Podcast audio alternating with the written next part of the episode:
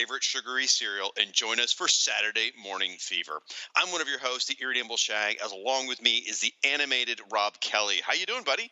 Saturday morning fever. Let's, just leave that to Luke, if that's okay. now, folks, I do realize if you're listening to this on the day of release, it's Sunday, not Saturday. But you know what? You can cope. Uh, basically, Rob and I have been itching to talk about some Saturday morning cartoon stuff, and, and part of it is we love comics, we love cartoons, and I want to talk about a lot of cartoons. So we settled on meeting in the middle. Rob, do you want to describe for the folks at home what we're doing? Yeah, instead of talking about a specific uh, Saturday morning show, uh, we are actually going to be talking about an ancillary uh, piece to that, which are the, the ads that ran in comic books uh, and other places for these cartoons. And, and I'm sure, uh, you know, like a lot of you out there listening, these ads were a big part of of the appeal to the show because I mean, a lot of times they were promoting shows that you hadn't seen yet, and they were really interesting and they were really fun. And of course, you know, if you were like a fan of Shazam and you were reading a Shazam comic book, and then there was an ad for a Shazam TV show, that was very exciting. It was all it was all just kind of part of the whole excitement of it. And so we want to talk about the, those ads, and we have a whole bunch of them yeah. to look at. So uh, I've been sort of collecting them over the past, oh, geez, 10 years or so here and there. Some of them I scanned myself, some of them I found on lazy Sunday afternoon, you know, uh, web browsing, whatever. Some I just found recently. And so what we're going to do is we're going to post those on our website. And what's that re- website, Rob? fireandwaterpodcast.com. Yep, go to Saturday Morning Fever. There will be a gallery post. All of the ads from the comic books will be there. Now, in the interest of a, a fair representation of other networks, there are some ads we couldn't find. Um, you know, for example, there there might be an ad from I don't, I'm making this off, off the top of my head, but from 1980 from NBC that we couldn't find. So instead, we found like a TV Guide ad, just so we had some of the um, of the comics, or I mean the cartoons, so we could name check them. I'm only going to load the ones that clearly came from comic books because that's really where what the real focus this is.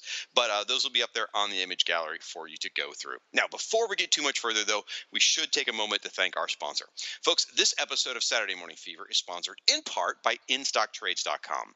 InStockTrades is your best online source for trades, hardcovers, and other collector editions, all for up to 42% off with free shipping for orders of $50 or more. What you got, Rob?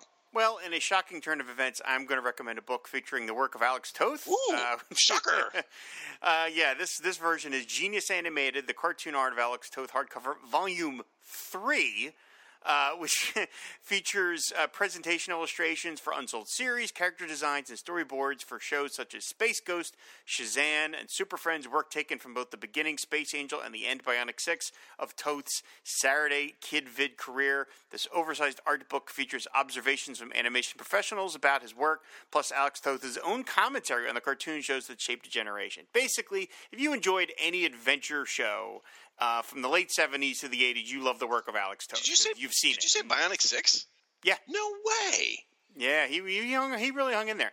Uh, this book is uh, from IDW. The writers are Dean Mullaney and Bruce Canwell. The artist, which of course Alex Toth. 328 pages. Normal price forty nine ninety nine. In stock trades price is thirty four ninety nine. That's thirty percent off. Like I said, this is a nice, big, beautiful hardcover book. It's got a black and white illustration of Space Ghost. I mean, the, Alex Toth. I don't need to sell it anymore. It's Alex. now I picked something that, oddly enough, Alex Toth is associated with, but this is an Alex Toth book. I picked uh, Zorro, specifically Zorro Year One, Volume One, Trail of the Fox trade paperback, um, and this is from Dynamite Entertainment one of the Saturday morning cartoons we're going to mention is the Zorro cartoon. And man, let me tell you, that thing was my jam. I love me some Zorro, and it all comes from my love of that cartoon. So I picked out a great Zorro trade. This is written by Matt Wagner and art by Francisco uh, Francavilla. Uh, I I said that wrong, I'm sure, but I think Francavilla. I believe. I like that better. Uh, amazing writer, amazing artist. This book is awesome. It collects the first eight issues. It's basically their version of Zorro's origin, and it is so good. If you guys haven't read it, I highly recommend it. It's got cover gallery in there as well, with covers by Matt Wagner, John Cassaday, uh, Mike Mayhew, Ryan Sook, some really, really exceptional artwork in this thing. And it's 208 pages, normally retails for 19.99. You can get it for 30% off, so it's only $13.99. And I promise you, if you have even a passing interest in Zorro, you will not be disappointed. So, folks, for these and all of your uh, collected edition needs, please go, go out to InStockTrades.com. All right, Rob. So why don't you start us off because you're older than dirt and you remember some of these early cartoons and I don't, and I'll pick up some of the later ones. Yeah, I do. This was back when Uncle Milty was on television. and, uh, the the uh, networks uh, signed off at eight o'clock. No, no, of course we're we're starting back in the seventies because I mean, I you know, I've said on many many episodes, I don't remember a time where I wasn't watching Saturday morning cartoons. Like I, you know, they they were on in my memory before I ever remember discovering them, and so. Uh, yeah, we're starting way back in 1975 with this really cla- classic uh, 1975 ad for the CBS Saturday lineup, and it was drawn by Neal Adams. Was all all of it Uh, drawn by him? I think so. He was really good at aping styles. Now, I'm sure, of course, you know he's he's copying some of the Hanna Barbera style guides here, but you can see down. Uh, well, let, let me Yeah, talk sure. about the, the shows that are covered. It, it mentions the whole lineup starting at 8 a.m. Pebbles and Bam Bam, the Bugs Bunny Roadrunner Hour, Scooby Doo, Where Are You? In the news, uh, we'll talk about that in a second. The Shazam ISIS Hour, oh, so good. Far Out Space Nuts, which we, of course we've covered on this very show. The Ghostbusters, no, not those. Harlem Globetrotters, Popcorn Machine, Fat Albert, and the Cosby Kids, and the CBS Children's Film Festival. And you can see down at the bottom, uh, or about, about a quarter of the way down from the ad, all of it's drawn by Neal Adams at that point. Whether the Bugs Bunny and Scooby Doo drawings are him, probably not.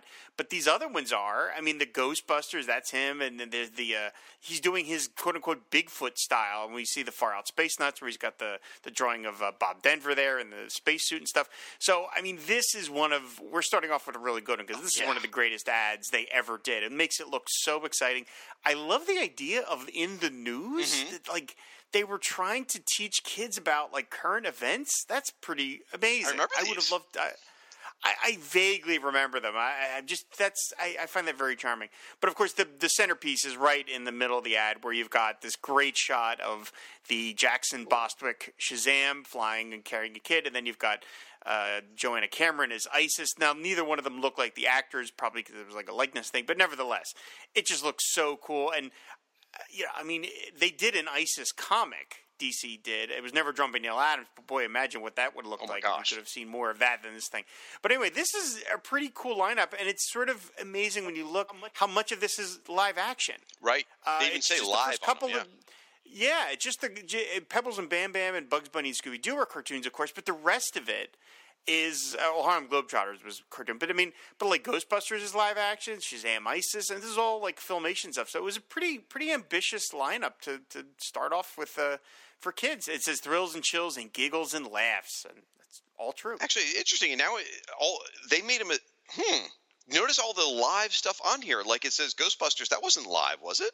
Yeah, that was live action. Oh, I thought. Oh, I'm thinking of the later Ghostbusters cartoon. Okay. Right, no, this was the Ghostbusters. So Harlem this is the Larry Storch. Uh, I forget the other actor, but yeah, this is that's live They're, action. they're, they're, they mentioned Harlem Globetrotters is live, so that's not even the animated one that came later. Oh, right, Yeah. right, right. That's right. Wow, what a trip! Yeah, the Neal Adams art is absolutely stunning, and that's why I was asking you earlier if you were sure he did the whole thing. Because I, I mean, could you imagine if you could say Neal Adams drew the Flintstones and, and drew Scooby Doo? He clearly drew uh, Bill Cosby down there in the bottom, which is kind of Yeah, like yep. it's a little weird in history now.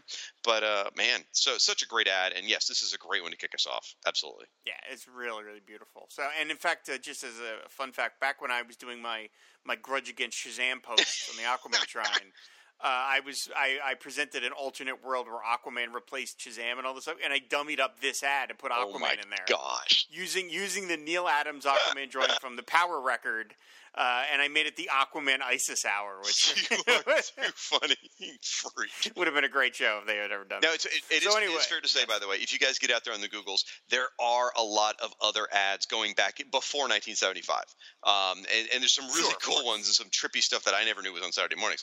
But this, we just picked this as a good starting point for when our memories start to kick in. Uh, so next we've got a TV guide ad, which is from NBC. It says Saturdays a celebration on NBC, and then there's something called Emergency Plus Four. I have no idea I what that googled is. it. It's remember Emergency 911. This is like an animated version for kids. that wow, oh wow, Yeah, I know. Crazy. Uh, right, all right. Sigmund and the Sea Monsters. We all remember that, of course. The Secret Lives of Waldo Kitty. no idea. which is funny because it's a, a you know presumably a, a parody of the Secret Life of Walter Mitty, Mm. uh, which uh, you know we, I don't know if kids really got the reference. The Pink Panther, Land of the Lost, which we, you talk about, uh, you know the, the was your what was your jam? What did you say was your jam? Oh, Zorro Oh, was right. your jam. La- Land of the Lost was. I loved Land of the Lost. Really? I watched. Oh my god, I watched it incessantly. I the Sleestak. Now, how many years I did that thing go? Was it? It was for a while. I mean, it like even my wife tonight. She was going through some of these ads. She's like, "Oh yeah, I watched a lot of that." I never watched Land of the Lost. In fact, a friend of mine described it to me as kids, and I thought he was making it up. I'm like, they did not that have that on Saturday mornings. It ran long enough that the main actor got replaced. I remember Oh. that because it was originally the dad and two kids, and then like the dad, I think that actor left the show, and then like, they replaced him with like his brother, and it was like eh, even as a kid, I remember being like, wait a minute, the brother falls down the same porthole to Scutaris as the as Where- the where's father the did? Where's the that in this one? Come on. Yeah, I mean, come on. Uh, yeah, even even dumb eight year old me was a little skeptical. Uh, then there's Run Joe Run. No idea what that is. It says the gentle runaway German Shepherd has a real friend. A black a backpacking teenager joins Joe. I just I don't know what any of that is. Uh, the Return to the Planet of the Apes. Awesome, love it. That's So, fantastic. so some people may not know this. There was an animated series for the Planet of the Apes in the 70s. Sure, absolutely. Yes, there was uh, West Wind, which was about a family family sailing the seas of Hawaii. Which it doesn't sound like a great show, but probably fun for them to shoot. Right. uh, you know, sign me up for that. And then Josie and the Pussycats, which again was another show uh, that I watched. And it says, now you know why NBC is where you belong. NBC4. Now, most of these shows didn't last very long at all, so clearly this lineup was not one for the ages. I mean, jo- Josie kind of went in and out, and Planet of the Apes only lasted one season. Of all of them, I guess Land of the Lost was the the, the, the biggest hit. I, well, Pink Panther. Pink Panther in, time. and out all over the Yeah. place. Now, interesting. In the and out, Emergency yeah, yeah. Plus Four. Uh, I, when I googled this, I found out it actually this, this year when it's running, and what is this? This is the seventy-five. It's actually reruns. Like it actually only lasted one or two seasons, and by this point it had been canceled, but they were still running reruns of it, which is sort of interesting. Now, Sigmund and the Sea Monster. That's uh, that's Sid and Marty Krofft, I think. Yes, said Marty Krofft. Yep. Wow, so cool. Now, Yeah. this Yeah, one, lo- this I one, loved all the Sid unless there's some sort of huge demand, this one's not going to be on the gallery again because it didn't come from a comic book. It's just a, Right. a quick grab we did from a, a, a TV guide. But Did you have TV Guide as a kid? I never did. um, we went through periods where we sometimes had it. You know, my dad worked for TV Okay. stations growing up. so a lot of times, you know, like there might be a TV guide on the table, but more likely there were Nielsen and Arbitron ratings books on the table. So Okay. Yeah. No, I never. We never had it as uh, when I was growing up. Uh, and there's another ad. Funshine Saturday. This is ABC's lineup. Uh, Now- starting at set 1976, we've moved on years now. 76. Sorry, 76. Yeah. Uh, starting at 7 a.m., which is. I like how ambitious that is. It's like, you know, getting up at. I don't think I got up that early. Maybe I did. I don't know. Did you On get up Saturday early? mornings, Okay. hell yes. I do. Wouldn't, didn't Super. Friends run at 7 a.m. at some points? No, I don't Well, think it was. I know I was Well, up well, maybe we'll find from out. 7 a.m. till about 1 o'clock. I was in front of that TV with a bowl of cereal. Okay. So we've got the Tom and Jerry Grape Ape Mumbly Show, which I love is just piling a bunch of characters all into one thing. Just like, okay, let's just take these guys and these guys and these guys. Hanna Barbera's like, what do we have lying around? Exactly. Uh, 8 a.m. is Jabberjaw, everybody's favorite, which of course we even talked about a couple of episodes ago on Fire and Water when we did the Aquaman Jabberjaw team up. Which was really good. Uh, yeah, no, yeah, I like the yeah Jabberjaw. Eight thirty was the Scooby Doo Dynamite Hour, of course, makes a lot of sense because yes, it's dogs. Like that. The Krofft Super Show featuring Kaptain Kool and the Kongs. no idea. no idea. Wonder Bug, Okay. which is another live action show. I'm going to step in here. I know I, I, I should All wait, right. but the Wonder Bug. So it's a Dune buggy, right? And it was a Sid and Marty Right. Krofft shows with live action. There was one episode where the where either the bug turned evil. Or, uh, or had an evil duplicate out there, and it had like a- Sure. a, a monocle, I want to say, and a mustache and an evil top hat. The, the Dune buggy did. Of course it did. Of course That damn thing gave me nightmares for years. That is the only thing I remember of any Sid and Marty Krofft Saturday morning cartoon is that evil Dune buggy, and it scared the crap out of me. And to this day, I'm a little scared. Interesting. Okay, well, it's, it's brave of you to reveal Yes. that. Uh, next up is Doctor Shrinker and the Electra Woman and Dyna Girl and the Lost Saucer. I don't even know what the Lost Saucer is. I certainly remember Electra Woman and Dyna Girl though. Hmm. I must have crammed all that together in the 9:30 to 11 block. You know, the I- I guess so, yeah. all that stuff. Yeah, and then at eleven you've got Junior Almost Anything Goes starring Soupy Sales and Soupy Sales is one of those guys that I don't know. Like I certainly appreciated that kind of old timey humor. I liked Abbott Costello, but Soupy Sales just never quite. I don't know. I would watch it and just kind of go, eh, all right, a lot of a lot of pies and faces. Just didn't do a whole lot for me. And then at eleven thirty uh, was American Bandstand, and uh, I don't know if you did, Shag, but I I hung in there. I actually would watch American Bandstand because it was so often on at the tail end of the cartoons, and it was you know it was entertaining. I, it wasn't a lot of the music I sort of was into as a kid, but but I, I would watch it occasionally. Uh, it's a little foreshadowing for the rest of my life with music. Uh, the, the the theme to American Bandstand to me meant turn the channel to find something else to watch. oh, interesting. I'm not I'm not a big music guy. Okay, fair enough. So now we're on 1976 at the CBS, and they have another one of these ads with, drawn by Neal Adams. Uh, and this is, again, another ambitious lineup starting at 8 a.m. We've got Sylvester and Tweety, the Bugs Bunny Roadrunner Hour, which, again, they repeats, Tarzan, the Filmation Tarzan, as drawn by Neal Adams. Can't beat that. More in the news. They're keeping up with that. The Shazam ISIS Hour. Now, here they've been flipped. ISIS has been moved to 10 and Shazam is at 10:30. I don't know what the idea there is. Ark 2 Oh, Everybody remembers Ark Two, the Clue Club, uh, which is uh, if you you know if you squint real hard, it's the Scooby Doo hour.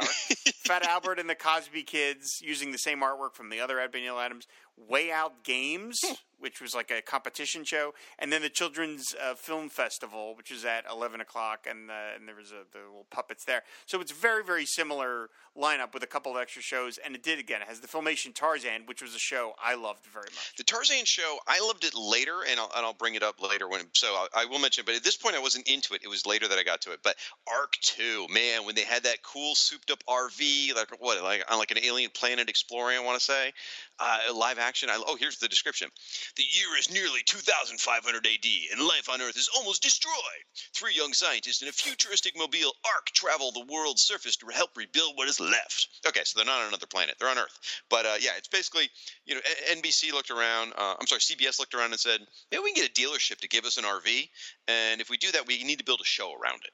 And uh, it's I, I loved these live action shows as a kid, the sci-fi ones. I'm amazed that the, the Children's Film Festival is hosted by Kukla, Fran, and Ollie, which is stuff from like the 1960s, and that was still kind of hanging around. And as of 1976, they were still thinking that had an appeal to kids, but uh, I guess they, you know, I mean, it was still going a year later, so obviously it had some some heft to it. But again, the, the real exciting part is that you've got Shazam and ISIS drawn by Neal Adams, and Yeah. the Shazam here looks more like the I'm blanking on the name of the later actor, not Jackson Bostwick, the other actor that played uh, Shazam, and I think so. I think, that's Neal Adams recognizing or acknowledging that we have a different actor playing the character at this Chris point. Fra- Franklin's yelling at his uh, iPod right I now, I know he is. I know he is. I'm going to get a hateful email from him, which is fine. which that's, Um, that's just a so- Tuesday. But anyway, Yeah, right, exactly. So now we're, we're up to we're up to 1977, and this is an ABC ad from TV Guide. ABC All Star Saturday, and here we go. Yep. This is what, this is that's what we're here to sure to include it. the all new Super Friends Hour, and we've got a shot of drawn by Alex Toth of the Super Friends walking, and then a little separate shot of uh, Zan and Jayna. It's Superman, Batman, and Robin, Wonder Woman, Aquaman, and new shows, and you'll love the new Wonder Twins. Well, I won't, but okay, I take it as your word. That's 8 a.m. And then Scooby's All Star Laugh Olympics. This show was which amazing. I I loved the Laugh Olympics. It's the- it's- I just loved it because it was everybody. it's the It crisis like, on it's know, a crisis on infinite Crisis Earths on Infinite Earths, morning cartoons.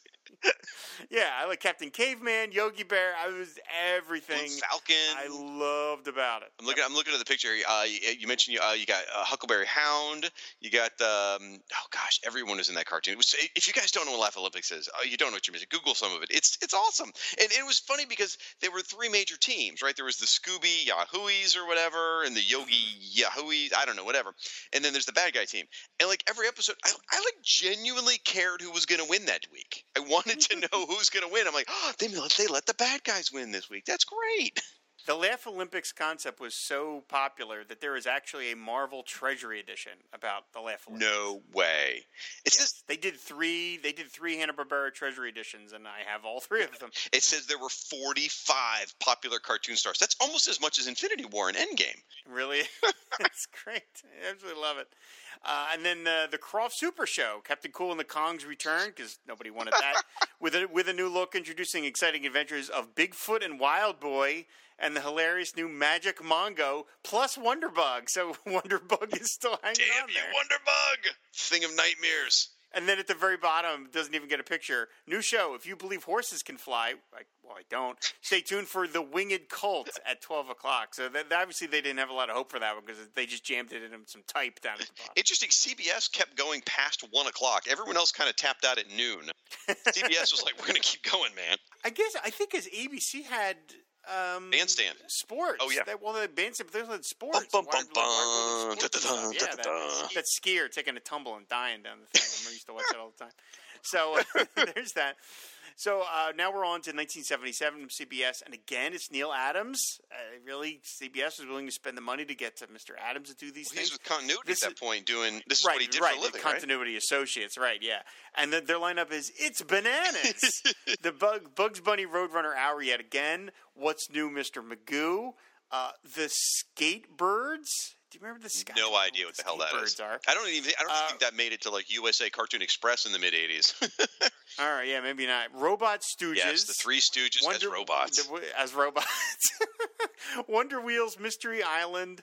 Uh, what's this Woofer? Uh, the um, Woofer and uh, Whop, Whomper, the hilarious antics of those two canine detectives. Yeah. I actually remember them but I can't read the name. I remember that. Yeah, they're ba- they're Basset Hounds, so of course they look like detectives. Space Academy, which I do remember. The Batman Tarzan Adventure Hour, because of course those two characters belong there together. Bat-Mite, Bat-Mite. Uh, Wacko, which was kind of like a, a, kind of like a That's Incredible sort of mm. news and variety kind of hour. Fat Albert and the Cosby Kids, The Secrets of Isis which has been pushed back to later on to like 12:30. The CBS Saturday Film Festival, and then in the news again, they're continuing on with the news, and it's so go bananas here on CBS starting September 10th. Such a shame that Planet of the Apes had been canceled by this point because it would have been fitted, fitted perfectly for this tagline. No, that's true. Now, I, um, interesting. ISIS is here. No Shazam. Shazam is gone at this no point, Shazam. but ISIS right. is still going. Now we got to talk about uh, Space Academy. So right. Uh, I, I get it confused, and we'll see it in a minute. I'm sure there were two shows, one from one season, one the next. It was Space Academy one year, and the other one was what uh, Jason Jason, Jason Star, Command, and they were both connected. They were in the shared universe. It was it was the MCU of Saturday mornings, um, and one of them had uh, James Doohan in it. One of them, I don't remember which one. That Jason of Star Command okay. had James Doohan. Yeah, I mean it was it was live action sci-fi. I, I ate this crap up as a kid. Oh yeah, no, I loved every bit of it. I, yeah, no, this is a, except for the, the, the, the, little clump there of the Skatebirds and Mr. Island. These are shows I don't even remember. But I mean, yeah, Space Academy and Batman and Tarzan. Like that's a good that that Batman show was good, except for the goddamn Batman. uh, that was a good show. That was a really fun show. And they said the Tarzan thing was great. We all know Brian Heiler from Plaid Stallions is a mega Tarzan fan, and he loved the show too. So yeah, this is another really solid lineup. And the Saturday Film Festival that was kind of a big thing because I remember they would play. Uh, Abbott Costello movies, and they would play uh, the Blondie movies, all forty-eight of those films, and so I, I really loved all that. I mean, that's that was really the beginning of my appreciation for like nineteen forties films because they would show a lot of that wow, stuff. Okay. Show older black and white stuff, and when you're a kid, I just sort of accepted it. You know, I was like, oh, okay, and that's really was the beginning of my love for a lot of that stuff, especially Abbott and Costello. Interesting. See, I have no recollection of that because again, by this point, you know, it's by noon. Once American Bandstand's on, I'm out the door. You know, or, or, or right, looking right, for another right. channel, looking for more cartoons. I watched Soul Train too. I was I was hip. You were hip. Kid. So, uh, 1978, CBS with the unfortunate tagline: "Turn us on, and we'll turn you on." Ooh. Wait, well, ISIS is in this line. uh, so we've got the uh, the all new Popeye hour. Uh, we, I was never into Popeye. I don't know. He never did much. Well, the the movie was probably in development at this point. And so they're probably like, all right, let's get this back in the public consciousness. I liked Popeye. I loved I mean, Popeye. for you, you as a kid, you liked Popeye? I did. Yeah, I did. I don't know. It just, in fact, I eat spinach now every day on my in my lunch, not cooked, but um, or canned for that matter. But I eat spinach every day, and I think about Popeye quite frequently, actually. Okay, all right, it did its job. Exactly. Uh, the Bugs Bunny Roadrunner show, no longer an hour, even though the show is well. Actually, the show, according to this, is ninety minutes because it goes on at nine. It goes off at ten thirty. Uh, so that's a that's a pretty big hefty uh, time there. And then we have the Super Seven. Everybody's everybody remembers the the beloved Super Seven, which was just a collection of characters. Web Woman. Who the hell is that? Uh, who the hell is Web Woman? I don't know. Uh, Batman, Tarzan, Jason of Star Command. There, there we we go. go. The Fantastics, not the musical, uh, with Hercules, Merlin, uh, Sinbad, the the S- Scarlet Samurai, and there's Isis there. Uh, Moray and Manta, which actually inspired a lawsuit. Really? Uh, which I covered on the Aquaman Shrine. Uh, Brian Heiler, actually, again from Plaid Stallions, actually provided me with the legal documents talking about. Yeah, they they really went, which is why like apparently like they did merchandising for the Super Seven, and you can't find Moray and Manta stuff because it was uh, D- D- uh, DC Comics got so upset. Wow. Micro Woman and Super Stretch, which was again, uh, I think, a little bit of a copyright issue with Super Super Stretch. Uh, and then you've got Space Academy back again, Fat Albert and the Cosby Show. Which, again, Fat Albert, very durable. Yep. Arc Ark Two at one o'clock, and then at 1.30, 30 minutes, not sixty Hmm. minutes.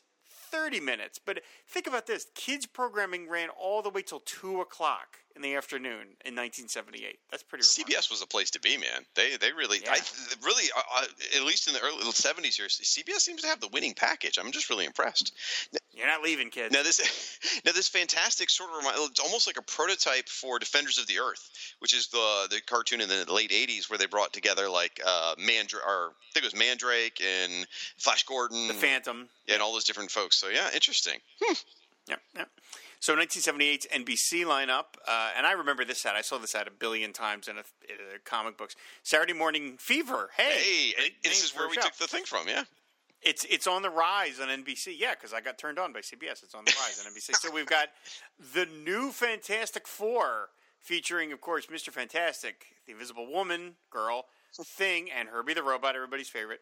Jana of the Jungle in the Godzilla Power Hour with Godzuki. That's exactly right. Uh, Yo- Yogi's Space Race, and then uh, NBC's new Saturday morning shows start September 9th, and then we've got the little the the uh, the dog with the I guess I don't know what dog that character that's from. That's those Basset Hounds again. Those Detective Basset I Hounds. guess I guess so. Yeah, yeah.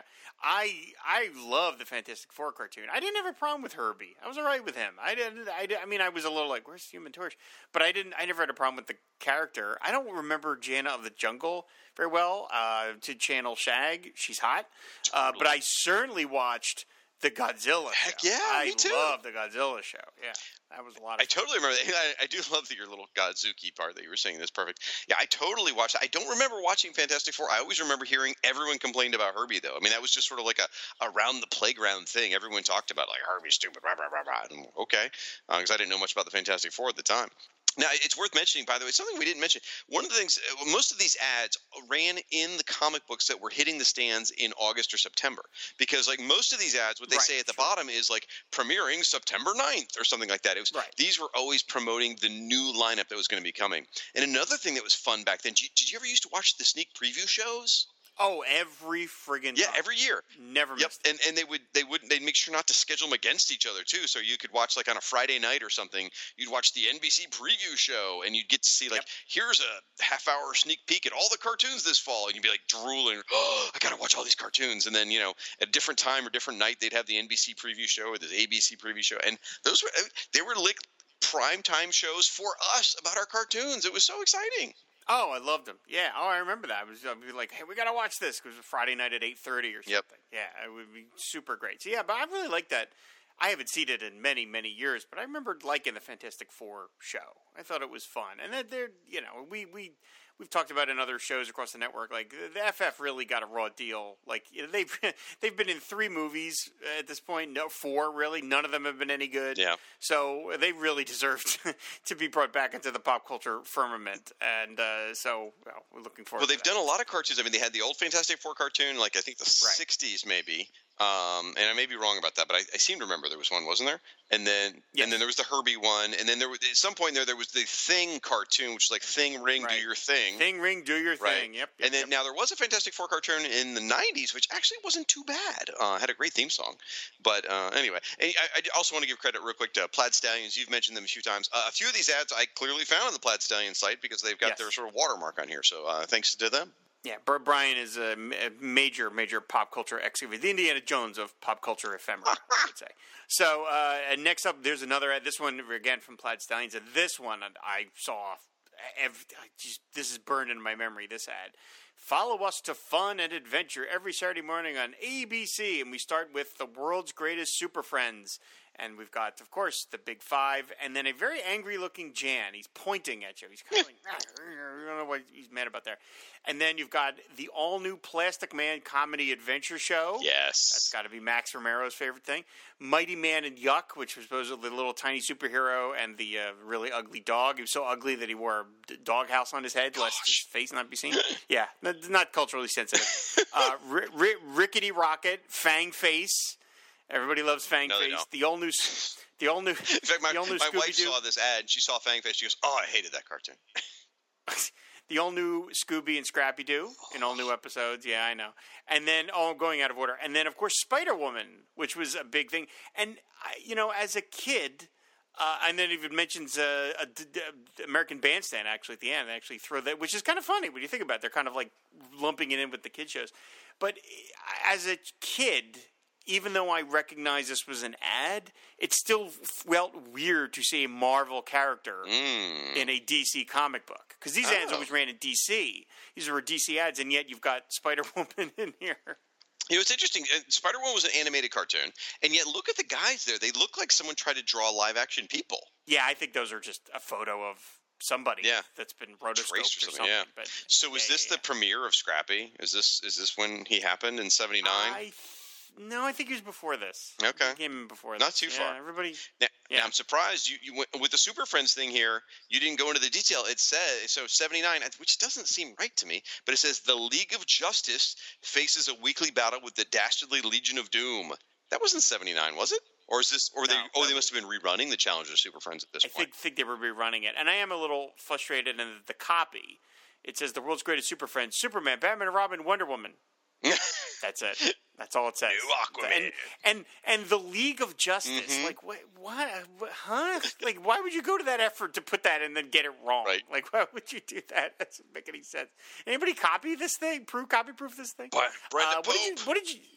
Well, yeah, really. What did you think of the Plastic Man show? I I love the Plastic. I've always I've said Plastic Man is one of my all-time favorite characters, so I love that show when it was. I dig the Plastic Man show. Actually, I really did. Um, I, I, I, I even like the Plas Baby stuff at the time, not now. But I was Mhm. never a fan of the the interstitials with the live human, though. I always thought, though, Really? yeah, those always rubbed me the wrong way. Um, out, out of this ad on a Saturday morning, I probably would have tuned in for Super Friends, Plastic Man, and then Scooby Doo. But I think I skipped the rest of it. Not Rickety Rocket. I don't even remember that one. Okay, yeah, yeah. I don't remember it other than just the ad here. Uh, so now we're up to 1979 CBS. Wowie zowie! CBS Saturday mornings looking good. uh, starting at 8 a.m. Mighty Mouse and Heckle and Jekyll because what kid didn't want to see Heckle and Jekyll in 1978? right. I mean, that's a weird Uh, bring back. Yeah, weird. The Bugs Bunny Roadrunner show. God, Han- Hanna Barbera was determined to pair those two up. They really were. uh, the all new Popeye Hour. Fat Albert is back. Jason of Star Command, and the. Uh, I'll get to that in one second. And then Tarzan and the Super Seven again, and we've got Tarzan, Batman, the Freedom Force. Back and then more thirty minutes. And the thing I love about Jason of Star Command, it's got a little drawing of the two two of the characters, Jason and I forget the name of the, The other bad guy. but the, Yeah. the the bad guy. But the bad guy is actor Sid Haig, Mhm. who is you know famous character actor, and he, that, that's a guy that only appeared in like real kind of like grindhouse. R-rated stuff, and then here he is represented in a children's cartoon. But I love that. But uh, I don't. I my memory. I mean, you know, you can't go by your memory as a child. But I always remember Jason of Star Command being the end of the run. Like when it, when you got to live action, it meant the the, the the morning was wrapping up. But here, Tarzan and the Super Seven are after Jason and Star. Command. Okay. Uh, they ran cartoons after that. I don't remember it being that way, but of course, this was you know, 35 years ago. What's interesting last uh, last year, the previous year, they were called the Fantastics. Now they're called the Freedom Force. By the way, with ISIS. Um, Right. I don't know which name they actually went by, or if it changed every season. I don't know. But so if it went from twelve thirty to one thirty, I guess they had what Tarzan for fifteen minutes, Batman for fifteen minutes, and Freedom Force for fifteen minutes, or I, Maybe so. I don't remember. That is that is one skinny Batman, by the way. He's, The one he's he, needs, he needs to eat a sandwich. Um, That is a Joe Kubert Batman if I've ever seen. all right. Oh, and Uh, then so, thirty all right, minutes. They get another thirty minutes. No, the 30. Yeah, they really kept, they, they kept going with that. Uh, 1979 was the NBC Saturday morning Peacock Club, and they ran something a little different here. This was like a little questionnaire that you could fill out. and mail in, and you could become like a member of this little club. You got an iron-on patch and a membership card. Now I got to go to eBay and see if we can find. Now this. I, I can't validate whether this one actually came from a comic book or not. It sure seems like it, but it did. Oh, I've seen this. okay, comic all right. I wasn't sure. All right. Yeah. And it's said it's a questionnaire about different characters, and they talk about Daffy Duck uh, and Speedy Gonzales, Casper and the Angels. Uh, Fred and Barney meet the Thing again. Two concepts just dying to be put Uh, together. Was that thing ring Uh, do your thing? Is that what that? That I think that was Thing Ring. Okay. Yeah. Uh, Fred and Barney by themselves, the Super Globetrotters, the new Shmoo, Flash Gordon looking a lot like Aquaman because he's in an orange tunic, uh, Godzilla, Jonny Quest, and the Jetsons. And you had basically had to answer trivia questions about them and then mail it in. So that was the whole idea of the Saturday Morning Peacock. And it says watch the new NBC show starting September 8th. Now, this is a bit of a different lineup than we saw before. Um, it is interesting to me as we go through these things. I'm not going to spend time on this necessarily, but the Flintstones, how they rebranded the Flintstones like every season. You know, uh, before with Pebbles and Bam Bam, now it's Fred and Barney. You know, it's it's interesting how they do that. But let me tell you, the Flash Gordon cartoon. Oh, Holy that show was great. crap, that was so good. Like the Filmation spinning logo thing just meant excellence to me. That was like the the seal of excellence for cartoons as far as I was concerned. And I loved the crap out of that Flash Gordon cartoon. I Oh, I had the toys. I had the action figure line. Yeah, I was a huge mega fan. now would this be it's probably after the movie I would assume probably, right? This is before the Before the movie. Oh, they movie. Movie movie nineteen eighty. Okay, so they were probably- or 79. they knew it was in development, so they're trying to get it out there in public Yeah. consciousness. This would have also been my introduction to Jonny Quest. And I Hmm. went through a huge phase of just thinking John, Jonny Quest was the bee's knees. Went through it in the in, in the seventies, eighties, and then went through it again in the nineties, where I was just in love with Jonny Quest cartoons. Oh my gosh! Uh, getting back to Flash Gordon for one second, I love the the answers. It says Flash Gordon is a superhero who becomes stranded A on the New Jersey coast, B on a raft, C on Planet Mongo, D in a candy factory. I have to feel like New Jersey coast is a bit of a ding at the Garden State. It's the what was that show? Jer- uh, Jersey Shores or whatever that show was on uh, with. Uh, Yeah, Jersey Shore. Yeah, That's, that's probably where he was. Snooki. Yeah, right, exactly. Yeah, probably. Yeah, there you go. Uh, so now we're up into 1980 in the ABC lineup. Again, this is another ad that ran in 40 billion comic books, and it's uh, we've got our host, which is the Fonz, Woo! and he says, "Hey, it's me, the Fonz. Uh, Catch my new show and my new friends every Saturday morning on ABC. Starting off with the Super Friends, Superman, Batman and Robin, Wonder Woman, and as we all know, that's it for the Super Friends. There were no other Super Friends other than these four characters. Certainly not anyone that needed anything to do with water. No. Uh, now we have the Happy Days gang where they travel through time, which sure, why not? uh, Richie Rich, insert joke here. Uh, Scooby and Scrappy Doo, uh, Heathcliff and uh, Dino Bat or Dingbat, Dingbat, excuse yeah. me. Plastic Man, and here he is. Now he's married Penny, and guess what? They have Plastic Baby. That's right. That's how that happens. and happens. then and right, apparently so. And then we're ending with uh, the classic Thundarr the Barbarian. Man, okay. First off, this ad is uh, absolutely one that is burned into my memory. This is where we're getting to sort of my era of watching, really invested in cartoons. This Fonzie ad, I loved it. I remember it extremely well. The, the it, no matter how stupid the Happy Days cartoon was, where they're travel traveling through time. If you ever heard the, the opening slogan, it's like, it's either Wolfman Jack or somebody who sounds like Wolfman Jack going, "And Fonzie is traveling through time with Cupcake and Richie." I mean, it's it's really dorky and uh, I, regardless, regardless, I watched the cartoon constantly. Super. I, I watched this entire lineup, except I must have turned away when Heathcliff came on because every other one of these shows I did not miss. There was no way I was going to miss Thundarr. There was no way I was going to miss Plastic Man. No way I was going to miss Richie Rich, the life story of Rob Kelly. Um, I was completely invested in ABC. Oh my gosh, the 1980 was was my year for loving cartoons. Yeah, it's a pretty solid I would lineup. have been absolutely. eight years old, so this was this is prime time for me. So 1980, the CBS lineup is Tail Spinners from Out of the Sky, which I don't know what the hell that even means exactly. Uh, I'll, I, I work for CBS. I should look this up. so uh, we're starting at 8 a.m. We have Mighty Mouse and Heckle and Jekyll. Again, they're really determined to make Heckle and Jekyll a thing. Tom and Jerry comedy show, the Bugs Bunny Roadrunner show. Again, once again, Popeye, the all new Popeye Hour, the Drak Pack. Remember the I do- Drak Pack? I do did- remember did this watch one. the Drak Pack. Um, and the new Fat Albert show, the Tarzan Lone Ranger Adventure Hour. That makes a lot more sense.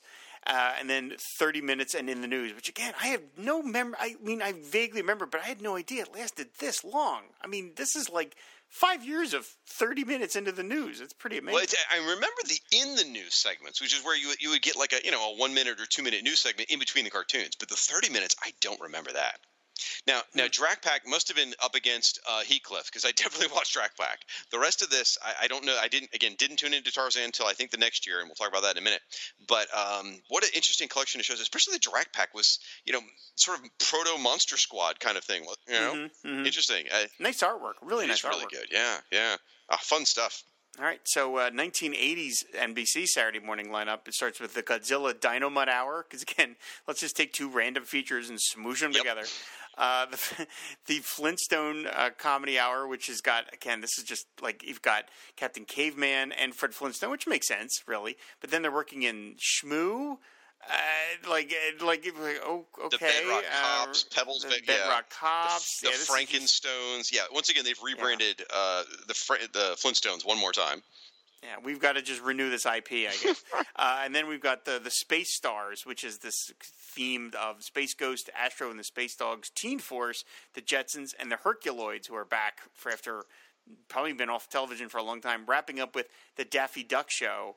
Uh, and then it says be on the lookout for Drawing Power on October 11th. I have no memory what that was. So, wow. Okay, hold on a minute. This is interesting. CBS has the Bugs Bunny Roadrunner Hour and NBC has the Daffy Duck show. That's kind of weird. And yeah. and also interestingly enough, look at the Daffy Duck art, right, of him painting himself, and then go back to the CBS ad. It's the same ad, same artwork of Daffy Duck painting himself. It is. Yeah. Huh. So obviously, there's like you suggested earlier. There's like you know uh, Hanna Barbera, I mean uh, Looney Tunes or whatever Warner Brothers produces some stock art and goes here, use this for your ads because the Daffy Duck image appears in both the NBC and CBS ad from 1980. That's oh, that, yeah, you're right. That's yeah, he crazy. does. Oh, that's weird. Oh, that's funny. Okay. Now, yeah. out of the Space Stars, I definitely watched Space Ghost. Now, my love for Herculoids though comes from again the USA Cartoon Express, which was like an after-school thing. Um, that's where I watched the Herculoids. But, but I, I love the crap out of the Herculoids, and I never understood years later. I'm like Shmoo and the the weird guys from Herculoids look the same. Yeah, I, yeah, I know. like one's like a Again, one's a, one's a half-witted cousin or something. It's like Scooby Doo. Scooby Yeah, yeah, it is just throwing a bunch of random things together. They have, you know, like okay. Well, why don't I take over here in 1981? Uh, so right. um, we start off with an ABC. Now this is a TV guide ad, so we're just going to blow through it very quickly. 1981, Super Friends still there, and no Aquaman, of course. Uh, Heathcliff, Heath, Heathcliff is now joined by Marmaduke, which is great. Then you get Fon- uh, Fonzie and the Happy Days gang still going. At what point did uh, Laverne and Shirley join them? I thought that was pretty early on. I guess not. Scooby Doo Classics, which is an opportunity, I guess, for them to just rerun stuff. Richie Rich, Scooby, and Scrappy Doo show, once again, pushing together the IPs. Goldie Gold and Action Jack, which I don't even know what that is, has joined the richest teenage teenager in the world for a world full of adventure. That must not have lasted very long at all.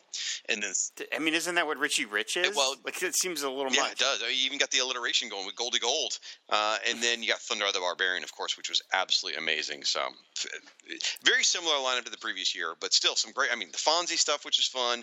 The uh, Richie Rich stuff is fun. Thundarr the Barbarian, and of course, Super Friends. Great stuff. The the one thing about the set that is rem- remarkable is that the Super Friends art is just the Alex Toth. It's not a redrawing of the Alex Toth. It's just lifted. You can tell by the style. It is like exactly Alex Toth's Superman face. And Wonder Woman has a her like her frontispiece is clearly been redrawn by someone who has never seen Wonder Woman. Oh, you're right. He has no idea what he's what that is supposed to be. I think she's showing her tummy. Crazy. That's what it looks like. yeah, that's how does somebody not know what Wonder Woman looks like by this point? Right. Okay. Uh, then we get into another one of these ads that is just really burned into my memory. This is CBS 1981. It uh, advertises Toon Time.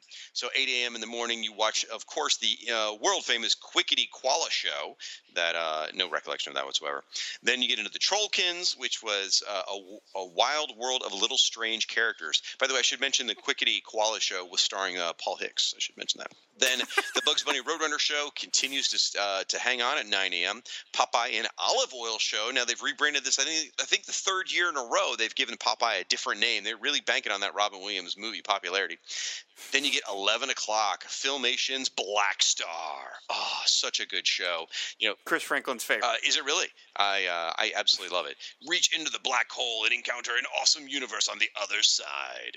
Uh, and then you get 11 o'clock, 11:30, the Tarzan Lone Ranger hour, uh, which they have now combined with the new Zorro hour. Makes total sense. Yep. Those are three thematically similar characters in terms of their roots, so that, that makes a lot that makes a lot of sense. Interestingly, though, they they're all called. Oh, I see. It's it's actually one hour featuring Tarzan, Lone Ranger, and Right. Okay, right, it's just right. Then you get Tom and Jerry comedy show. Then the new Fat Albert show, which again continues to hang in. Again, still in the news, Mm-hmm. and still the thirty minute show. Wow, that's wild.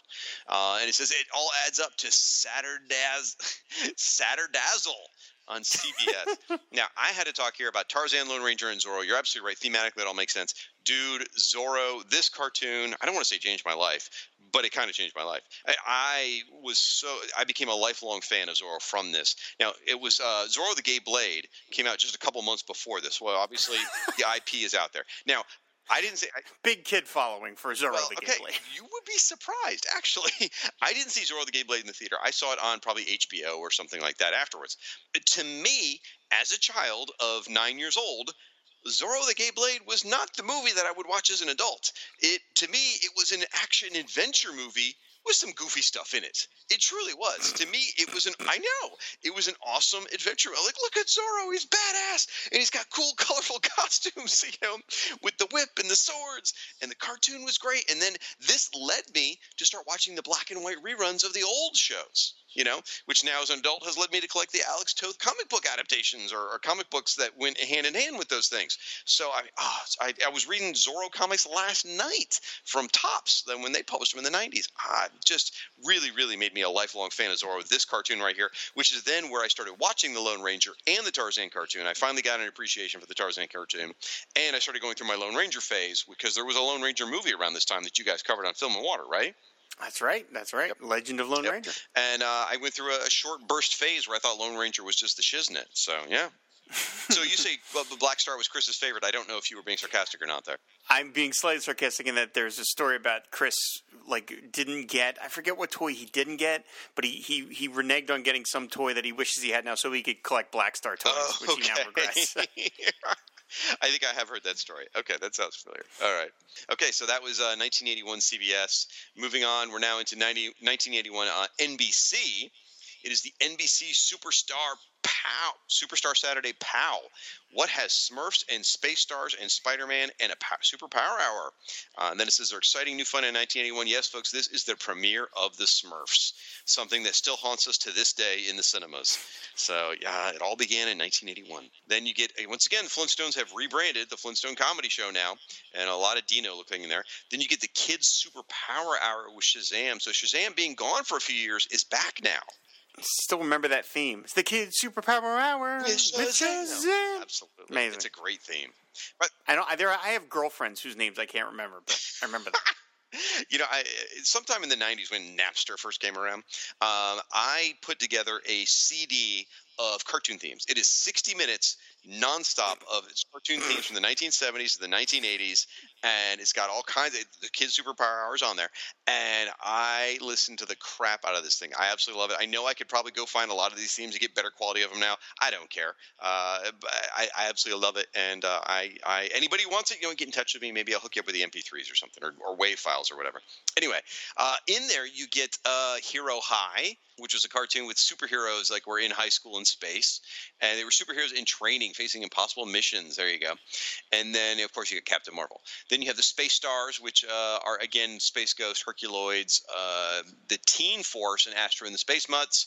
Then you get Spider-Man and his amazing friends. Oh, here we go. Yeah. Now, Spider-Man was the year before this. How did we not see the Spider-Man ad? Was there a Spider-Man in the 1981 ad or 1980? Uh, no, I, there must have been another ad with with him because that was huge. Yeah, show. how could they not? Yeah, because there was the Spider-Man cartoon, and then the following year led into Spider-Man and His Amazing Friends. Yep. And the big distinction was the Spider-Man cartoon had the giant cat in the commer- in the opening commer- uh, you know credits, which was scary. It was just a cat. Anyway, and then you get Daffy and Speedy show. They've added Speedy to the Daffy show, and you get Bullwinkle trying to make a comeback, which is crazy. The moose is loose. So starting September 12th. So uh, Smurfs, Spider-Man, His Amazing Friends. This is a big year for them. Oh yeah, I mean, I watched every every episode of Spider Man and His Amazing Friends. I like the effect that they have for Firestar, Mm-hmm. where the, her hair and the gloves and her feet are not they don't have any ink lines. Like they're just they're just a solid uh, color, which is like a cool little effect. I don't. It, now, again, it, that's Is that done sort of the same way as Serprint, or is that just uh, the way the color plates fall? I guess. I think it's just the way the color plate, just the fact that they didn't ink an outline. Okay. That's just a very unusual kind of thing. And the way uh, Iceman is colored, it looks like he's got tighty whities. Yeah, is well, he always looked that way. Just they were always the same color. Um, out of these, I think I probably only watched Spider Man. I think I was busy over on ABC. So, hmm. so Smurfs. Oh, Smurfs. If you have kids, Smurfs nowadays is so painful, so painful. All right, so we moved on to 1982, and the era of the video game arcade has struck, ladies and gentlemen. Uh, this is ABC 1982 Saturday, September 25th is Pac-Man Day on ABC TV, and they even have uh, in the background of this ad, it's all dark blue. Where they have actually the Pac-Man grid, like you know, with the power pellets that you would eat. Then they've got is this this custom drawing here of the of the power. I'm sorry, the I keep saying Power Pack of the Pac-Man family uh, cooking out, and they've got all the silly stuff where they cooking the Power Balls and all that. But the, hanging out with them is the Little Rascals in their Little Rascal Clubhouse, and Ro- there's a little drawing of Rob Kelly without a shirt on, which is disturbing, with the Richie Rich show as he's leaning back on his giant bag of money. That sounds right. Uh, it is kind of cruel pairing the Little Rascals with Richie Rich because I think the whole gist of the Little Rascals was that they were like Depression era kids, which means they were poor. So then they're they're on the other side of this fence and they got to look at this little shit with his money just burning. And it seems kind of like it's just of all the characters not to pair up. You know, you just do not want to put those up. It's like I don't know. I, maybe I'm reading too too much. I think you're, I think you're really thinking through the, the, the, the science of this, and I think you shouldn't. But I will say that's a damn amazing likeness of Alfalfa, though. That's pretty astonishing. That little drawing. Oh, it's nice artwork, sure. Yeah. Then you get now here you go. Here's Laverne and Shirley. Okay, you get the Mork and Mindy cartoon, which I don't even remember existing, which is very strange. I know it does because I've seen references to it, but I don't remember this cartoon existing. But I do definitely remember Laverne and Shirley. This is Laverne and Shirley with the Fonz. Now, was there a separate like? I remember Laverne and Shirley, Shirley in the in the in the army with a pig's drill sergeant.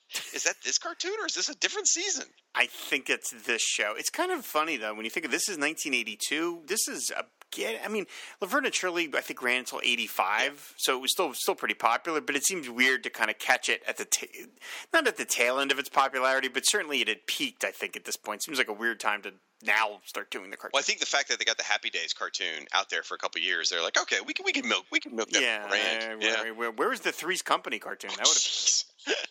I do love Mork and Mindy. So Mork is in a uh, it's like a it's like a jeep, but it's not. It's a giant egg uh, that's on wheels, and it's got like you know a racing stripe on it. And Mork and Mindy are driving around the neighborhood, assumingly in Boulder, Colorado, I guess, waving to Laverne and Shirley, which is hilarious. Then you get Scooby and Scrappy, and then the Puppy's New Adventures. And oh my gosh, I was in love with this cartoon about pup the puppy. And I'm not sure if which year it was, but my favorite was the year where the puppy got lost. It's like he went on a cruise with his family. Uh, I don't remember whether the boy is named Petey or the dog's named Petey. Either way, he got separated from his owner, the little boy, and so the whole season was just this series of adventures of this puppy trying to find his way back to his master. And every episode, you're like he, he think he's got a lead, and he almost gets back to his master, but no, he doesn't quite. I mean, it was a really good serialized. Okay, maybe it's not good, but in my memory, it's a really good serialized storytelling of this little puppy who's lost, trying to get back to his master, and like big wild adventures and stuff. I, I loved it. that that sounds awful and very stressful. Oh my gosh, it was so good. I do not want to see a lost dog. No, that's oh, terrible. Oh no, it was it was very sweet. It was very sweet. Okay, so 1982. I think we're going to close out 1982. No, no, we're just starting 1982. I'm sorry. The Starcade, which is CBS. Uh, this is uh, okay. I don't know what most of this is. So CBS 1982 is the new Pandemonium, which looks like a cartoon featuring a bunch of different pandas fighting dangers. You get meatballs and spaghetti. is that really meat like from the movie Meatballs? No, no, no. But it's but obviously they're trying to capitalize on that sort of thing, right? I, I guess. I- In my mind, that was always meatloaf as a kid. But anyway, uh, Gilligan's Planet, yes, that was a thing. If you don't remember, there was a cartoon called Gilligan's Planet, which was the further adventures of the Gilligan's Island crew off on an alien planet, voiced by the original people. You had Winston Howell III talking about being in space. Um, and It's not a bad Jim Backus. Thank you. Just uh, and yeah. then you get uh, Bugs Bunny Roadrunner Hour, which apparently is still airing today, I guess. I don't know. Then you get Sylvester and Tweety and Daffy and Speedy have gotten their own cartoon as well. And then only like in the bottom here do you get mentions of uh, Black Star, which uh, and, and Fat Albert, but Fat and Popeye all still going. And continuing with the Children's Film Festival yep, as well. That's right. Saturday morning, mega fun on CBS. Now, while this ad doesn't generate a lot of feels for me other than Gilligan's Planet, I definitely remember this ad being in everything back in 1980. And it was a double page spread, yep. too. I mean, a lot of real estate in a comic book. Which is interesting because, you know, uh, AB, was it uh, ABC really leaned into the Pac-Man thing, right, with their ad the same year. And here they're calling it Starcade, so they're still trying to lean into the arcade concept, but there's no video game shows here yet. Uh, where soon they'd really take over. Now, in 1982, we didn't have a comic book ad for NBC. We couldn't find one. So, real quick, uh, just a real quick ad that was taken out of a uh, TV guide. It's a terrible ad. Uh, Saturday Morning Superstars are on NBC. You get a poorly drawn Hulk, which. Um, I guess Spider Man would have been going here at the same time. Uh, you get Smurfs climbing all over the Hulk or just being glued on top of him, which, you know, in a weird way. And then you get Gary Coleman as an angel. Do you remember this at all? Yes, he he was pretty. He was popular. Yes, you know, yes. uh, yeah, outside he was like starred in a lot of TV movies and stuff. I mean, this ad was clearly drawn by somebody that had a lunch. Yes, date. I mean, there's no doubt about it. But the, the whole idea of Gary Coleman being an angel, okay, you got to step back from that and going, wait a minute, Gary Coleman died as a little kid and became an angel? What the hell? I mean, there's some sick, twisted crap behind it. You know, it's sort of like you don't look at Casper too closely either for the same reasons. All right, moving on to 1983. This is another ad I remember very, very well. It's Kids Love Saturday. It's got a green border, and then it's got all these characters lining around the edges. Uh, you've got the the best of Scooby Doo starts off your day. You go into Little Rascals Richie Rich show again, which is just to eat the rich, you know, cruelty, put pairing. Uh, then you've got the Monchhichis. Monchichi, Monchichi, oh so soft and cuddly. Uh, have their own cartoon. You got them drawn in the artwork here, and uh, you got Pac-Man in here. That looks like they're Super Pac-Man because they've got a superhero costume on there. Then you got Rubik's the Amazing Cube. Did you ever watch that cartoon? No. The thing was balls crazy, man. I mean, he's no. he's, he's actually to, to, some extent the show was pretty cool in that it was a little progressive because he was with a Hispanic family, so you got a little bit of representation there. But Rubik was like an alien from another planet, and he talked really weird voice. I mean, it was a little disturbing. Now, I, I believe Zoom oh, Yukinori is a real fan of this show, by the way. He's a very strange man, as we know. then you get the Littles. Oh my gosh, did I love the Littles growing up? Uh, the idea is there's these little tiny guys about the size of a mouse that live in your house, and they just, you know, everything's big to them. And I loved this cartoon so much. When my daughter was born, I went and bought DVDs of it, and she watched it growing up too. I lo- here come the littles. Dun, dun, dun, dun, dun, dun, dun. It's a great cartoon. Uh, the Puppy's Further Adventures, which is Rob's nightmare of a dog being lost at sea. Uh, and then the new Scooby and Scrappy Doo. Uh, and then watch for, you ready? Menudo on ABC between Rubik's The Amazing Cube and The Littles every uh, can't read that word. Uh, but either way, so yes, the Menudo had a live action scene where they would like have a little skit and then they would sing a song if I remember correctly, right? I, really, I'm supposed to know this. Oh, okay. Well, I think one of the I think during the show, one of the kids would age out and they'd vote him off the island. But anyway, uh, so uh, 1983 CBS. This is another TV guide ad. So blowing through it fairly quickly here.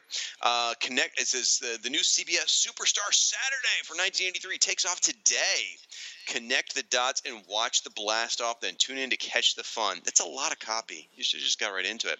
Captain Kangaroo at six in the morning. Oh my God, that poor man. Uh, then the Biskitts, which was a series of puppies. Which uh, I think they were. I think pretty much at this point they were trying to go after the pound puppy market, and it just didn't pan out for them. Then you get the Saturday Supercade. So here you go. This is where the video game stuff really comes in. It's an hour long yeah. cartoon. It's got a Donkey Kong cartoon, Donkey Kong Jr., Pitfall, Frogger, and Q*bert.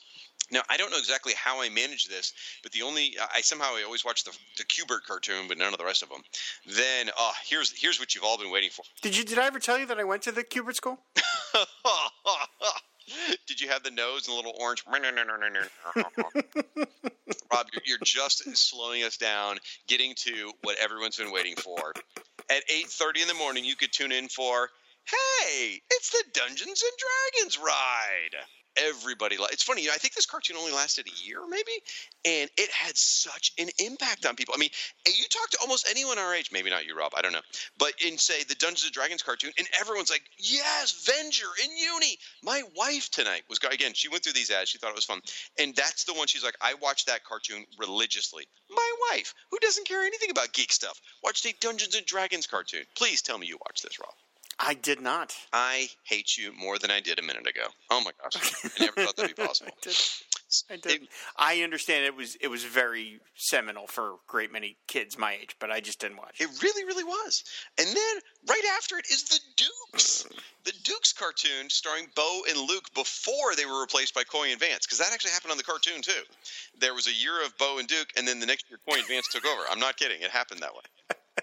Um, it, it, it's got a great opening. Uh, the opening theme to the Dukes cartoon is great. Anyway, uh, then Charlie Brown and Snoopy had a show. Then uh, Benji and Zax and the Alien Prince. I'm not exactly sure how all of those things fit together, but Benji had a show with Zax and the Alien Prince. Then Bugs Bunny Roadrunner Hour on Fat Albert continues, and still the CBS Children's Film Festival all the way here into 1983. That's amazing. Yep.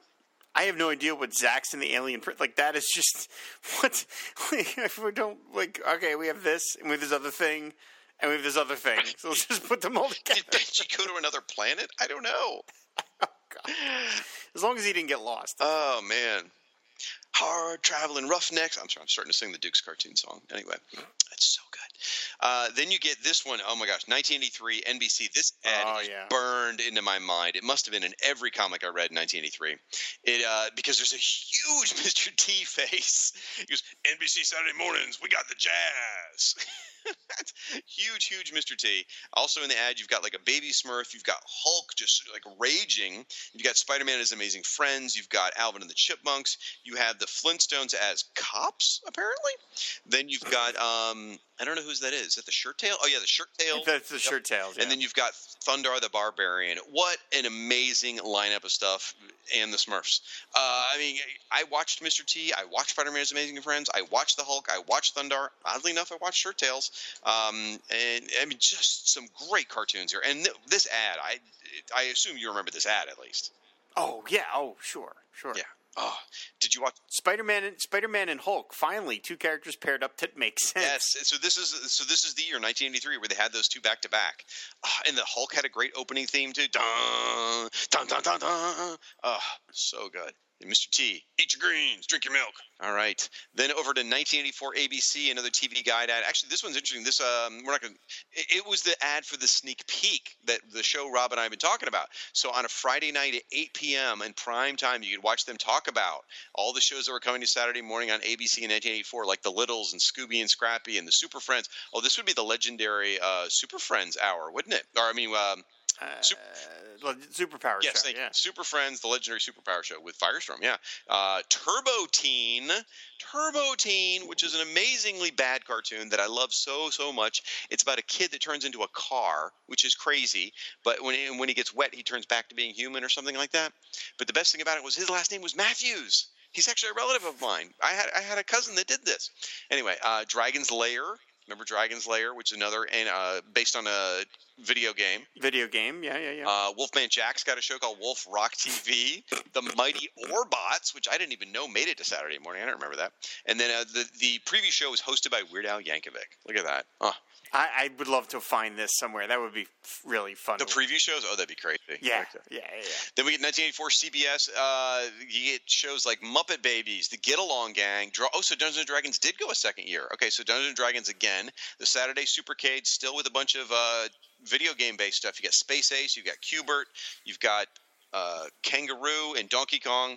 You've got Pole Position, which add another great theme. Pole Position, such a great uh, theme. Cartoon not so good. Theme was great. Then you've got the, with the center stage of this ad, where it says Saturday is the place. It is a giant picture of the star of Superman three. Richard Pryor uh, and his show Pryor's Place from CBS When 1984. you when you think of family appropriate comedy, you think Richard Pryor. Exactly right. Oh gosh. So uh, I don't remember Pryor's Place, but I can see him. He's here with a bunch of puppets. It looks like playing musical instruments and stuff. Ah.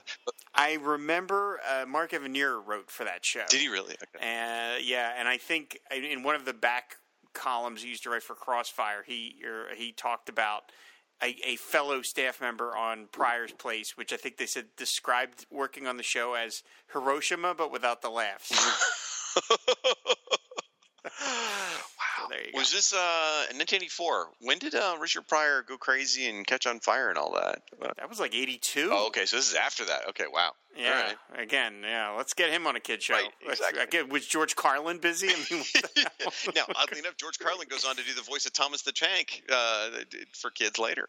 So I think what happens is all these folks get older, have kids of their own, and suddenly feel like they need to do kid-friendly stuff. Is what happens. But I guess so. so. In 1984 CBS, though, you do get seminal series like Muppet Babies, which is really a tremendously amazing cartoon for its time. It was so forward-thinking, and it was so different than it, it wasn't a dumb kids cartoon. It was like a cartoon you could watch with an adult and actually enjoy. And they had like a Star Wars special, and I mean, just it was a I, I don't know, you, it was probably too kiddie for you, but you could watch it as an adult, Rob, and appreciate Muppet Babies. It was a good cartoon. Yeah, uh, I don't, I didn't watch yeah. it very much, but I mean, yes, it certainly was pretty a big deal. They, they, punched above their weight. Let's put it that way. It was not a typical stupid kids sort of Saturday morning thing. So. Uh, then going on to still 1984 NBC, blowing through these. Saturday morning, you've got uh, it, it's it's a sort of the, the ad is designed like comic book panels, and it's got this kid watching a TV with all this stuff blasting at him. It says Saturday morning, consider for a moment the surprise in store for you on Saturday morning, September 15th. The way you're, as you lay sleeping, your television suddenly comes alive, and the creepy NBC Peacock comes flying out of his TV. Anyway, so 1984, mm-hmm. NBC introduces Kid Video. Anyway, weird cartoon. I don't know. Kid Video was like part cartoon, part live action. It was the the kids were live, real live people who got sucked into a cartoon world, and they would sort of switch back and forth throughout the episode. Of they do like a live music video with the live kids, and they'd be going back and forth between the cartoon. It was crazy. It was. I think a lot of people love this one as well. Uh, it's well remembered.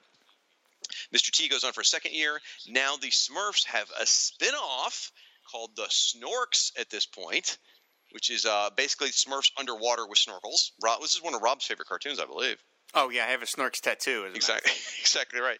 Pink Panther now has sons because having kid versions of yourself was very cool at this point, thanks to Muppet Babies. Going Bananas was a live-action show featuring an orangutan, which probably less said the better. Spider-Man: His Amazing Friends continues, Smurfs continues, Alvin and the Chipmunks continues, and now they've introduced One to Grow On, which are these ah, yes. which are these segments in between the episodes where it'd be like, you know, hey kids, don't stick a fork in an electric socket.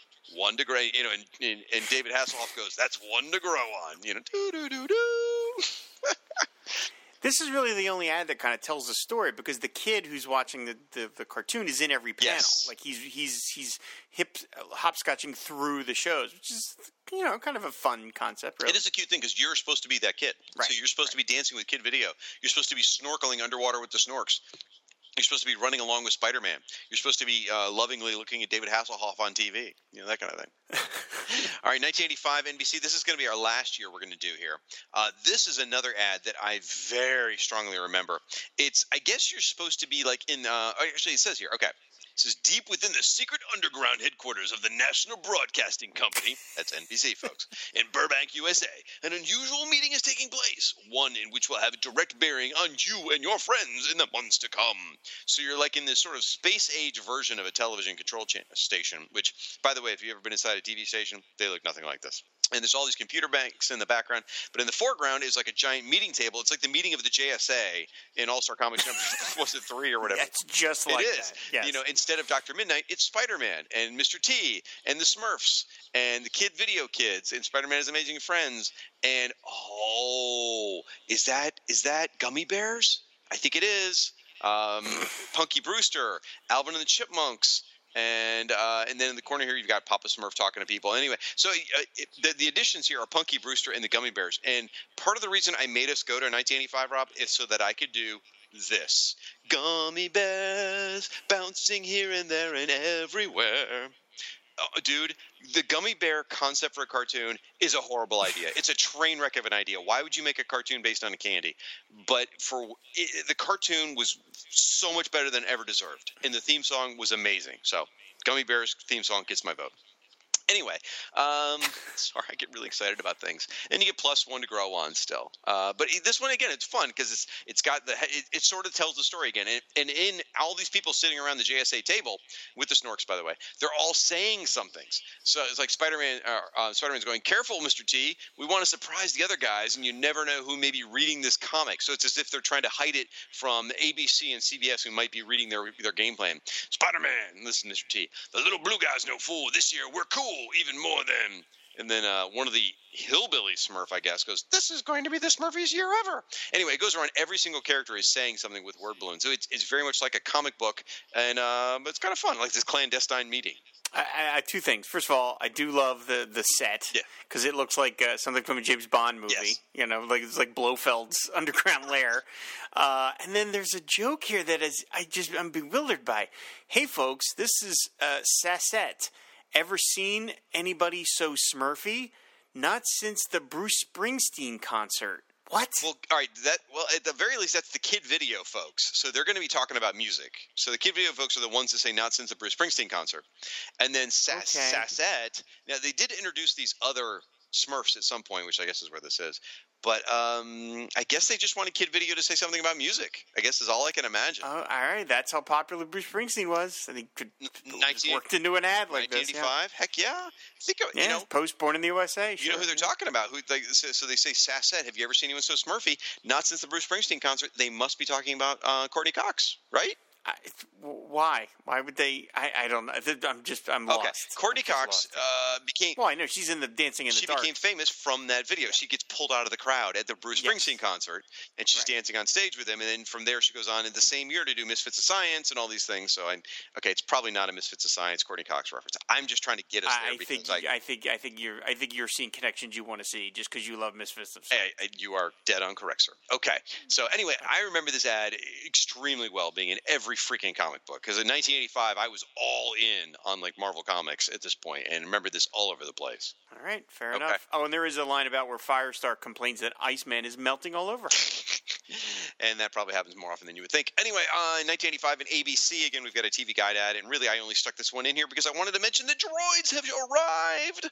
Uh, C3PO and R2D2 have joined the lineup with Scooby Doo, Batman, uh, Bugs Bunny, and the Littles, and you've also got the Ewoks. So, uh, and, and this is talking about the preview show. And uh, the preview show is hosted by Tony Danza and Mary Lou Retton. Fantastic. And so it talks about Saturday morning sneak peek and a fun fit test. They want the kids to, uh, I guess, get out there and get active, not just watch Saturday morning cartoons and eat candy or eat cereal. So, oh well.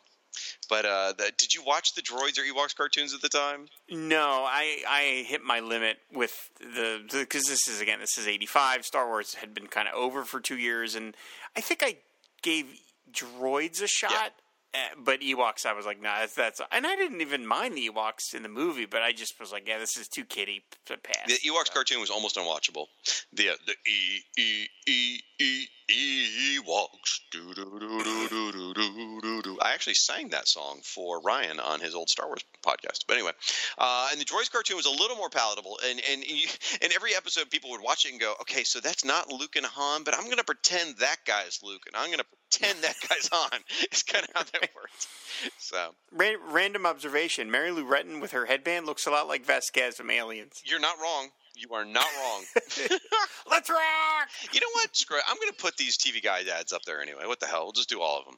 Um, and then uh, up on the gallery, I mean. And the final ad, 1985. Again, we're wrapping up 1985. Is CBS, and it it, it features Hulk, a, a very frighteningly drawn Hulk Hogan. uh, kids just want to have fun uh, on Saturdays with Dungeons and Dragons, the CBS Story Break, Charlie Brown and Snoopy, the Berenstein Bears, the Wuzzles, if you remember that, the Young Astronauts, which I have no recollection of, Hulk Hogan's Rock and Wrestling. And uh, Jim Henson's Muppet Babies and Monsters. They've added Monsters to the, the lineup now. So start Saturday, September 14th on CBS. That Hulk Hogan is freaking me out. It's really just like you know, you know who I think drew that? Uh, I'm looking at the line work. okay. Do you have any? Who do you think drew that? The, the, uh, Do you have a guess? Okay, if I don't look at the face and I just look at the muscular chest, it looks like Gil Kane. It's. I think it is Gil Kane. Oh my I think God. that is I, that that line work is Gil Kane. So I'm betting this is Gil Kane. That is so creepy. Oh, if Gil Kane drew Hulk Hogan, that would just be too freaking much. Oh my gosh. There we go. so, Rob, what are your takeaways from these ads and from these cartoons? Well, uh, we can clearly see uh, when Ronald Reagan came into office and he relaxed the FCC rules about uh, children's programming blending in with advertising. Oh, okay. because Fair enough. The, when the vi- when the video games came in, they just stopped even pretending that this was not selling a product. I mean, when you're when you're doing a pitfall cartoon, you're just completely trying to sell a product to kids. Um, obviously, the idea of having the children of beloved characters show up. That's a that's an evergreen concept yep. that and the cartoons you know never tire of. The Pink Panther children or Scooby children or the you know whatever. I, I think uh, I think um, Godzooky was the first one out of the ads Godzooky, we looked at. right, right, right.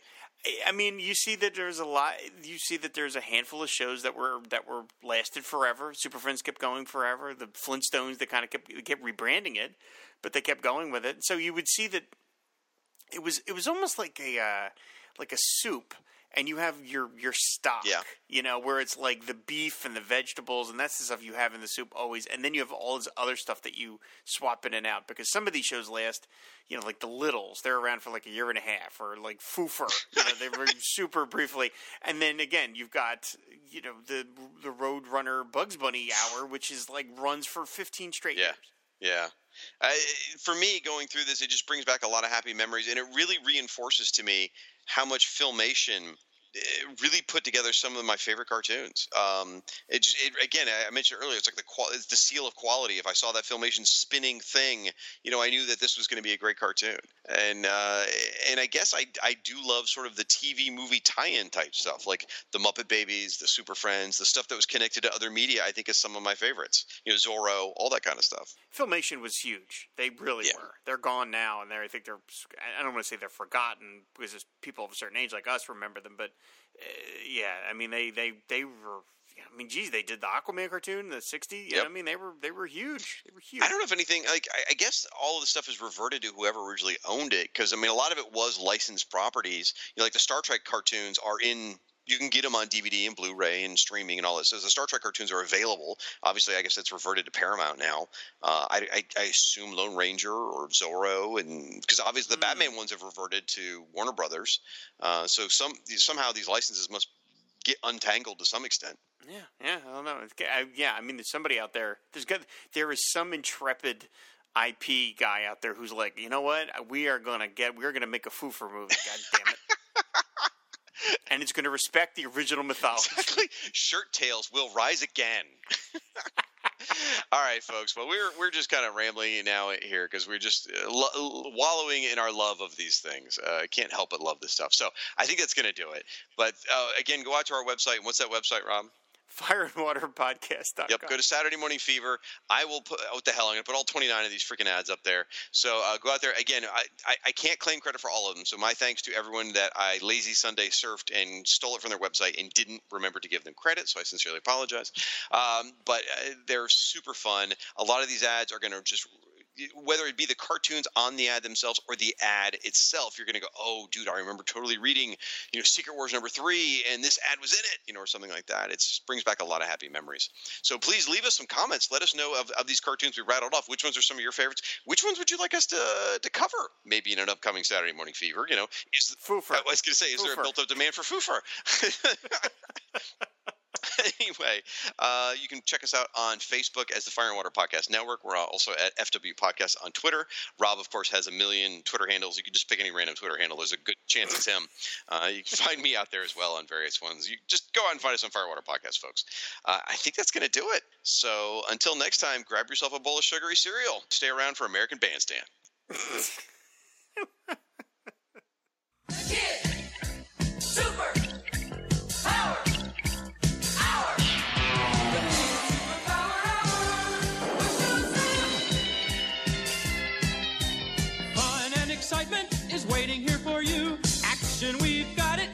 of thrills too.